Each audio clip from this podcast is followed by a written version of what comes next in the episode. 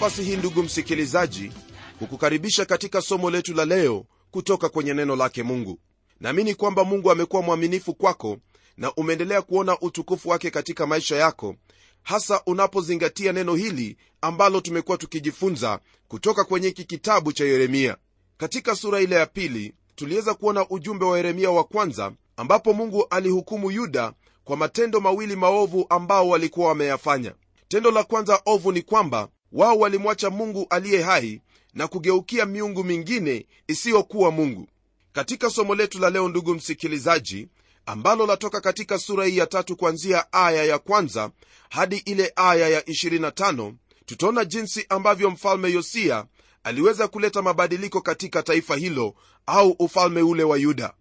Msikilizaji kwenye aya za kwanza tano kwenye sura hii ya tatu neno la mungu liendelea na ujumbe wa kwanza ambao yeremia alikuwa ameunena kutoka kwenye ile sura ya pili. Kisha jambo lingine ambalo ningependa uelewe ni kwamba ujumbe zote ambazo zapatikana kuanzia sura ya pili hadi ile sura ya sita yeremia aliweza kuzitabiri katika miaka ya kwanza tano kabla ya kupatikana kile kitabu cha sheria. Yuda ndugu yangu ilijiingiza katika uabudu sanamu kwa kuwa hiyo ndiyo iliyokuwa njia rahisi tena njia ambayo ilipendwa na wengi. Lakini njia hiyo iliwafanya wao kupoteza hali yao ya jinsi walivyohitajika kuwa na wakawa ni watu ambao tabia zao zilikuwa zimezorota na wala hakukuwepo na kichwa cha bwana katika maisha yao. Kwenye aya ya kwanza rafiki yangu neno la mungu latuambia hivi. Watu husema mtu akimwacha mkewe naye akienda zake akawa mke wa mtu mwingine je mtu huyu atamrudia tena? Je nchi hiyo haitakuwa unajisi? Lakini wewe umefanya mambo ya ukahaba na wapenzi wengi nawe je utanirudia mimi? Asema bwana. Kutokana na hilo andiko ni wazi kwamba yuda walikuwa wamezorota katika hali yao ya utu. Tabia zao ziligeuka na zikawa kama za wale watu waliokuwepo katika nchi hiyo kabla ya wao kuingia yuda alikuwa ni kama kahaba lakini mungu alikuwa anamuuliza aweze kumrudia. Neno la mungu liendelea kwa kutwambia hivi katika aya ya pili. Inua macho yako ukavitazame vilele vya milima ukaone pawapi mahali ambapo hawakulala nawe. Kando ya njia umeketi ili kuwangojea kama vile mwarabu jangwani nawe umeitia nchi unajisi kwa ukahaba wako na uovu wako. Rafiki yangu fahamu kwamba ukahaba huu ambao mungu ananena kuhusu yuda ni kwamba wao walibadilika na wakaanza kuabudu sanamu. Kuabudu sanamu sio tu kuchukua kitu na kukichonga kisha uanze kukiabudu. Lakini kama vile nimekuwa nikikwambia mara nyingi chochote ambacho mwanadamu anakichukua na kujitolea kwa hicho kwa moyo wake wote basi hiyo ndiyo ibada ya sanamu. Na isitoshe ndugu yangu neno la mungu pia latufundisha kwamba tamaa ni ibada ya sanamu maana kile ambacho mtu anakitamani yeye atatoa muda wake kwa hicho na pia kutoa nguvu zake na kujitolea kwa hicho. Lakini lile ambalo wafaa kufahamu ni kwamba mara tu mtu anapogeuka na kumwacha mungu aliye hai ni lazima atageukia kinginecho chochote. Na mara nyingi hicho ambacho anageukia ni kile ambacho yeye mwenyewe amekiteneza na hicho hufanyika kuwa ni mungu wake.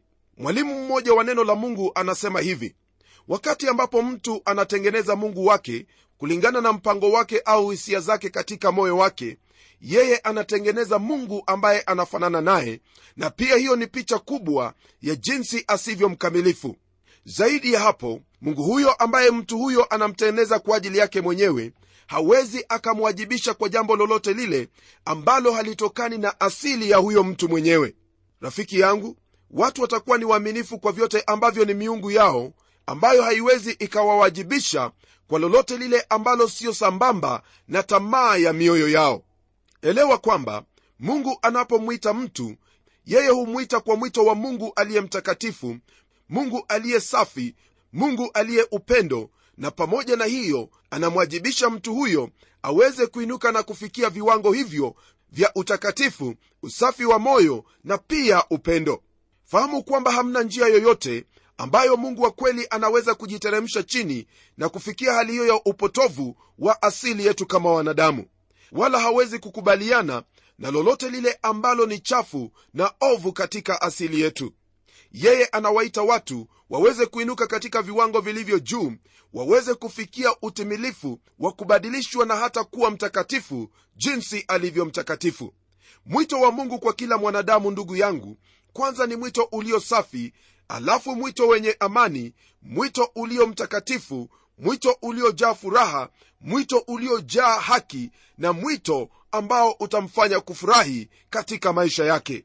Rafiki yangu anaponena habari za wao kuinua macho yao na kutazama vilele vya mlima mahali hapo pa juu ambapo palikuwa pameinuka ni mahali ambapo kulikwepo na miti mibichi ambapo madhabahu ya kuabudu sanamu ilijengwa hapo ndugu msikilizaji watu hao walijiingiza katika uasherati wa kila namna na ulevi wa kila namna.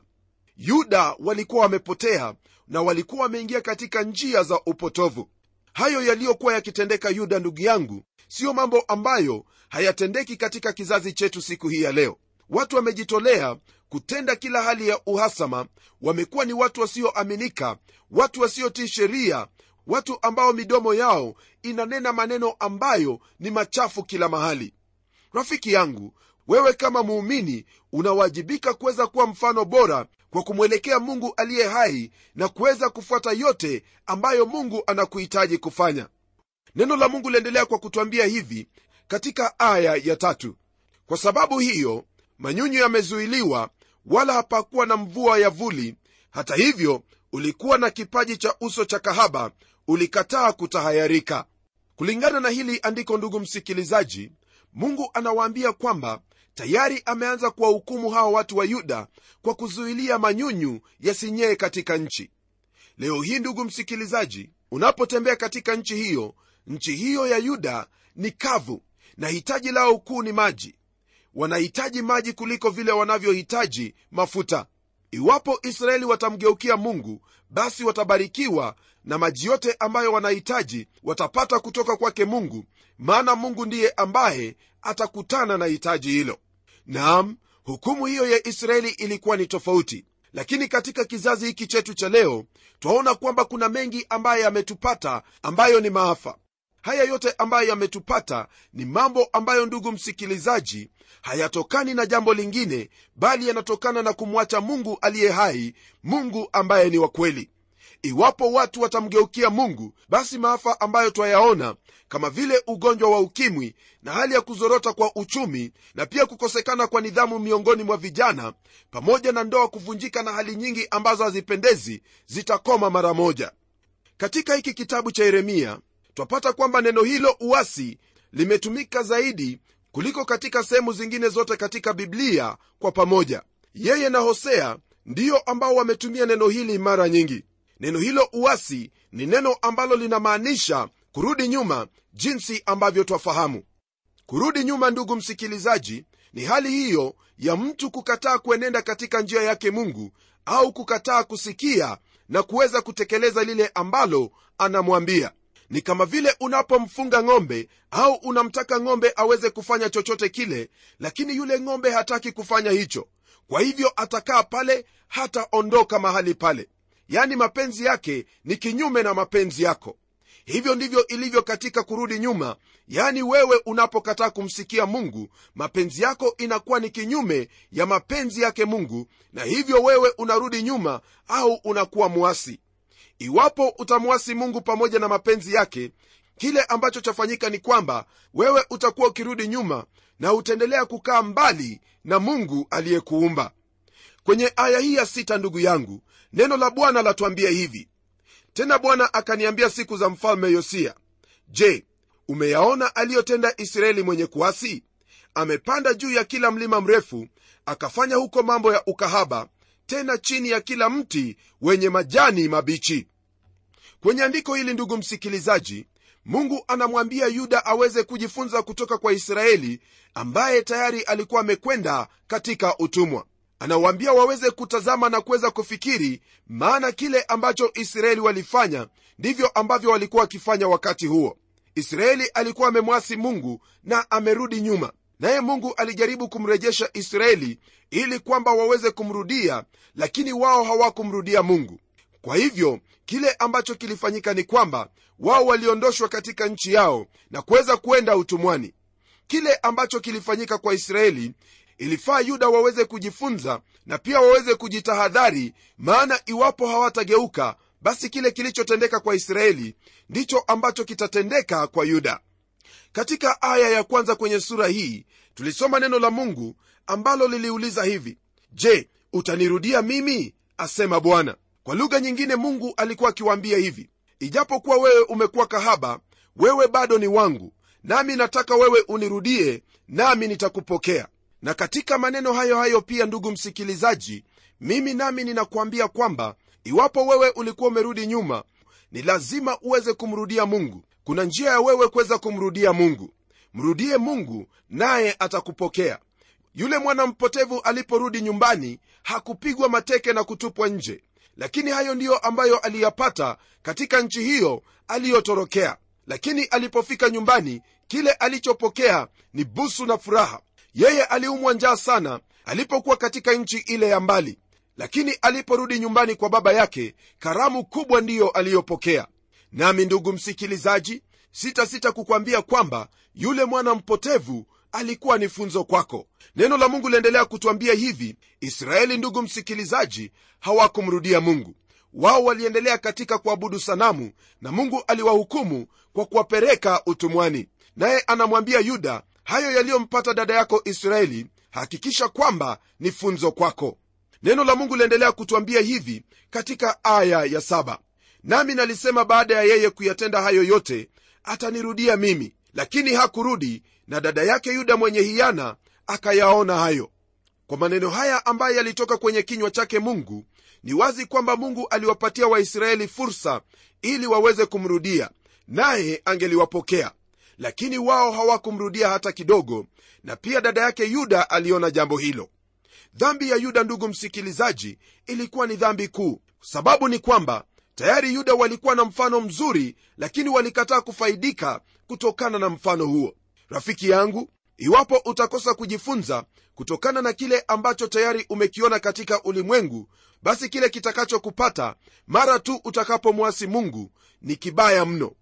Fahamu kwamba wewe ambaye unaye neno la mungu pia utahukumiwa zaidi kuliko wale ambao hawana neno la mungu. Umelisikia neno lake mungu umesikia kutoka kwake mungu na iwapo utakosa kutii neno hili hukumu yako itakuwa ni kubwa sana. Rafiki yangu usifuate mfano wa yuda bali fuata mfano wa yule mwana mpotevu. Tunapogeukia aya ile ya 9 hadi 11 neno la mungu lasema hivi. Hata ikawa kwa sababu alikuwa mwepesi wa kufanya ukahaba nchi ikatiwa unajisi naye akazini na mawe na miti na pamoja na hayo yote dada yake yuda mwenye hiana hajanirudia mimi kwa moyo wake wote bali kwa unafiki asema bwana. Bwana akaniambia israeli mwenye kuasi amejionyesha kuwa mwenye haki kuliko yuda mwenye hiana. Ndugu msikilizaji israeli waliendelea kutenda hayo maovu kwa kuabudu sanamu zilizotengenezwa kwa mawe na miti. Dada yake yuda aliona hayo mambo yote lakini hakugairi na kumgeukia mungu. Katika uamusho uliokuwepo katika utawala wake yosia ulikuwa ni uamusho wa kweli. Watu wengi walimgeukia mungu lakini hilo jambo lililokuwa likitendeka halikuwa ni jambo ambalo lilikuwa likitoka katika mioyo ya watu. Wengi wao walikuwa wakitenda hayo kwa kuwa ni jambo ambalo labda mfalme alikuwa amelianzisha. Katika taifa hilo lote kulingana na mungu wao walikuwa wakifanya mambo ya kijuujuu mambo ambayo hayakuwaguza katika moyo wao na siyo jambo la kushangaza kwamba hayo pia msikilizaji ndiyo mambo ambayo yanatendeka katika siku zetu za leo. Mara nyingi twaona kwamba watu wanaenda kanisani na pia wanahudhuria mikutano mingi ya hadhara. Lakini kitu ambacho kipo ni kwamba matokeo ambayo tutayaona baadaye ndiyo yatakayotufahamisha kwamba kile kilichotendeka kilitoka katika moyo. Msikilizaji wale ambao wamesoma neno la mungu wanapokosa kujifunza kutoka kwa neno la mungu wao wana hukumu kubwa kuliko wale ambao hawajasikia neno lake mungu hata siku moja. Kwenye aya ya 12 neno la mungu latuambia hivi enenda ukatangaze maneno haya kuelekea upande wa kaskazini ukaseme rudi e israeli mwenye kuasi asema bwana. Sitakutazama kwa hasira maana mimi ni mwenye rehema asema bwana. Sitashika hasira hata milele msikilizaji mungu anamwambia israeli kwamba atamrudisha katika nchi iwapo yeye atamgeukia. Naam kwa hakika mungu ni mungu mwenye rehema tena ni mungu wa ajabu. Nawe unapomgeukia popote ulipo yeye atakugeukia na atakurejesha na utafurahia uwepo wake mungu kama ilivyokuwa hapo awali. Kwenye aya ya 13 ndugu msikilizaji neno la mungu liendelea kutwambia yafuatayo ungama uovu wako tu ya kwamba umemwasi bwana mungu wako na njia zako zimekuwa nyingi kuwaendea wageni chini ya kila mti wenye majani mabichi wala hukuitii sauti yangu asema bwana. Haya ambayo mungu anayasema ndugu msikilizaji ni mambo ambayo kwa hakika ni ya kutia moyo zaidi. Iwapo wewe umemkosea mungu yani umerudi nyuma katika maisha yako ya imani jambo ambalo waweza kufanya ni kuweza kuungama dhambi zako naye mungu atakusamehe. Kwenye aya ya 14 neno la mungu lasema hivi rudini enyi watoto wenye kuasi asema bwana maana mimi ni mume wenu nami nitatoa mtu mmoja wa mji mmoja na wawili wa jamaa moja nami nitawaleta hata sayuni. Kwa hakika hili ambalo mungu ananena laonyesha jinsi alivyo mkuu na mwingi wa rehema tukitelemka kwenye aya ya15 neno la mungu laendelea kwa kutwambia yafuatayo. Nami nitawapa ninyi wachungaji wanipendezao moyo wangu watakaowalisha kwa maarifa na fahamu. Rafiki yangu hili ambalo twalisoma hapa ni jambo ambalo lahitajika sana katika kizazi chetu cha leo. Na iwapo wewe una mchungaji anayefunza neno la mungu ni vyema uweze kumpongeza. Maana hatuna wengi kama hao na kama wewe wafahamu kwamba hauna mchungaji kama huyo ni vyema uweze kumwombea huyo mchungaji wako ili kwamba aweze kuwa mchungaji jinsi ambavyo neno la mungu latwambia. Kwenye aya ya 16 ndugu msikilizaji neno la mungu latwambia hivi. Kisha itakuwa mtakapoongezeka na kuwa wengi katika nchi hiyo asema bwana siku zile hawatasema tena sanduku la agano la bwana wala halitaingia moyoni wala hawatalikumbuka wala hawatalizuru wala hayatafanyika hayo tena.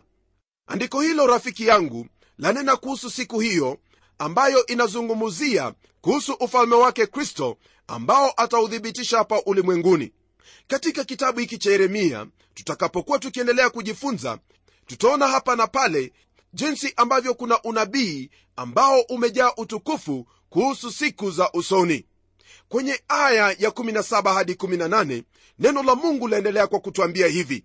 Wakati ule watauita yerusalemu kiti cha enzi cha bwana na mataifa yote watakusanyika huko yerusalemu kwa ajili ya jina la bwana wala hawatakwenda tena kwa ukaidi wa moyo wao mbaya. Siku zile nyumba ya yuda watakwenda pamoja na nyumba ya israeli nao watakuja pamoja kutoka nchi ya kaskazini mpaka nchi ile niliyowapa baba zenu iwe urithi wao msikilizaji hapa twapata unabii ambao umejaa utukufu maana chanena kuhusu wakati huo ambapo kristo atakuwa akiutawala ulimwengu wote.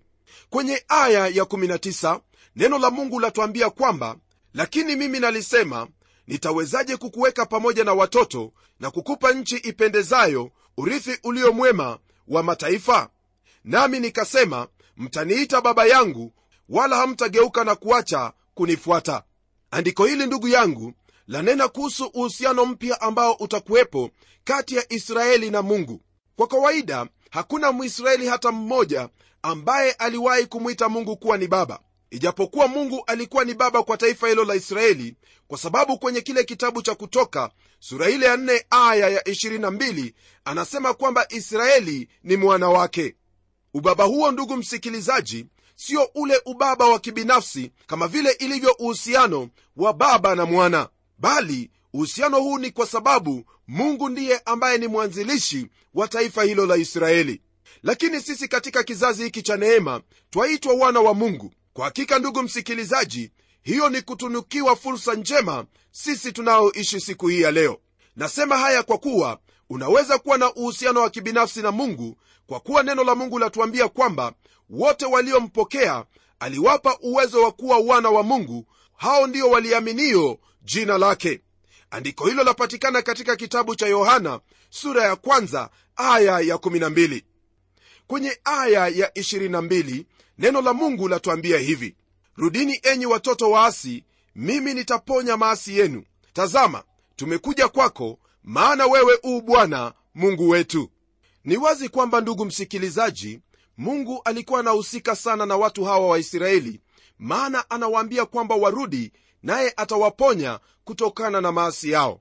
Vivyo hivyo nami ndivyo navyokuambia hapa kwamba iwapo wewe una vidonda kwa sababu ulitanga mbali na mungu mungu anakuambia kwamba mimi nitakuponya iwapo utanirudia mimi. Mungu hana hukumu juu yako kwa sasa bali kile ambacho anakuhitaji kufanya ni kumrudia ili aweze kukuponya. Mwaliko huo ndugu msikilizaji ni wako wewe. Tukigeukia aya ile ya 23 neno hili la mungu liendelea kwa kutuambia kwamba ni kweli msaada haufai unaotazamiwa kutoka milimani makutano yenye mshindo juu ya milima ni kweli uokovu wa israeli ni katika bwana mungu wetu. Jambo hili ambalo yeremia analisema hapa ni jambo ambalo pia daudi aliweza kulinena kwenye ile zaburi ya 121 akisema kwamba anayainua macho yake juu milimani ni wapi ambapo usaidizi wake utatoka? Naye anajibu kwa kusema kwamba usaidizi wake watoka kwa bwana aliyezifanya mbingu na nchi. Usaidizi wetu kama wanadamu hauwezi ukatoka mahala pengine popote bali unatoka kwake bwana. Vivyo hivyo wokovu na chochote kinginecho ambacho waweza kuhitaji aya ya 25 ndugu yangu neno la mungu lamalizia sura hii ya tatu kwa maneno yafuatayo.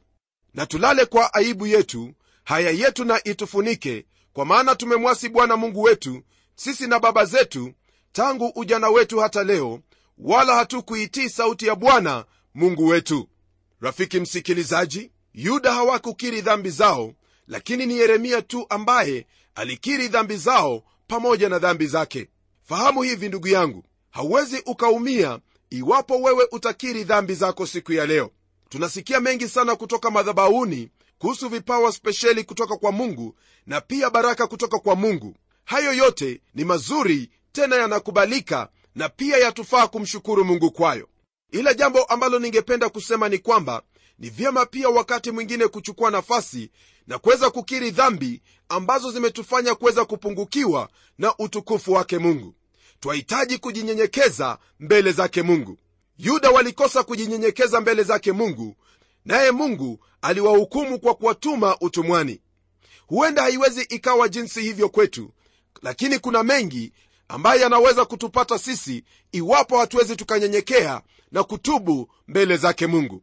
Usisahau kwamba rafiki yangu mungu huwapinga wale wote ambao ni wenye kiburi lakini huwapa neema wale wote ambao ni wanyenyekevu jinyenyekeze mbele zake mungu naye mungu atakuinua na atakusaidia katika maisha yako. Hebu tuombe pamoja. Mungu wetu tena baba wa bwana wetu yesu kristo na kushukuru kwa ajili ya neno hili lako ambalo tumelisikia. Najua kwamba ni vigumu kwetu kujinyenyekeza kwa ajili ya asili hiyo ya zamani ambayo inatusumbua.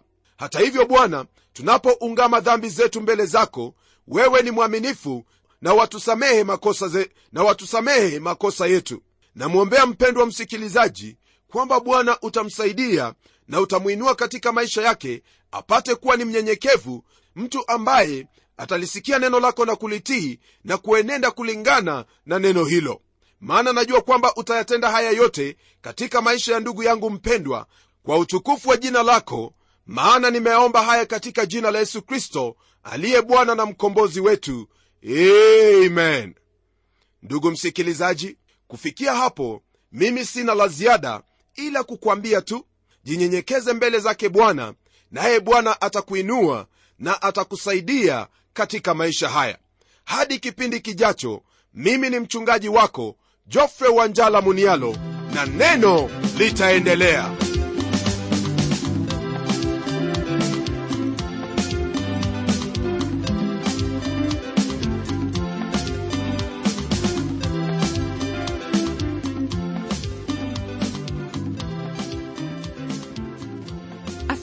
sana msikilizaji wangu kwa kuwa pamoja nasi na iwapo una jambo la kutuelezea au ungependa kuwasiliana nasi na utueleze jinsi unavyobarikiwa tafadhali tuandikie barua kupitia anwani ifuatayo.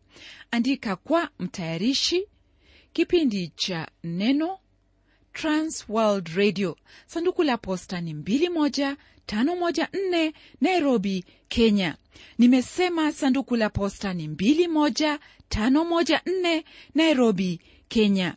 Pia waweza kuwasiliana nasi kupitia anwani yangu ya email ambayo ni pomodo at twr co ke na hadi wakati mwingine ndimi mtayarishi wa kipindi hiki pamela omodo nikikwaga nikisema barikiwa na neno litaendelea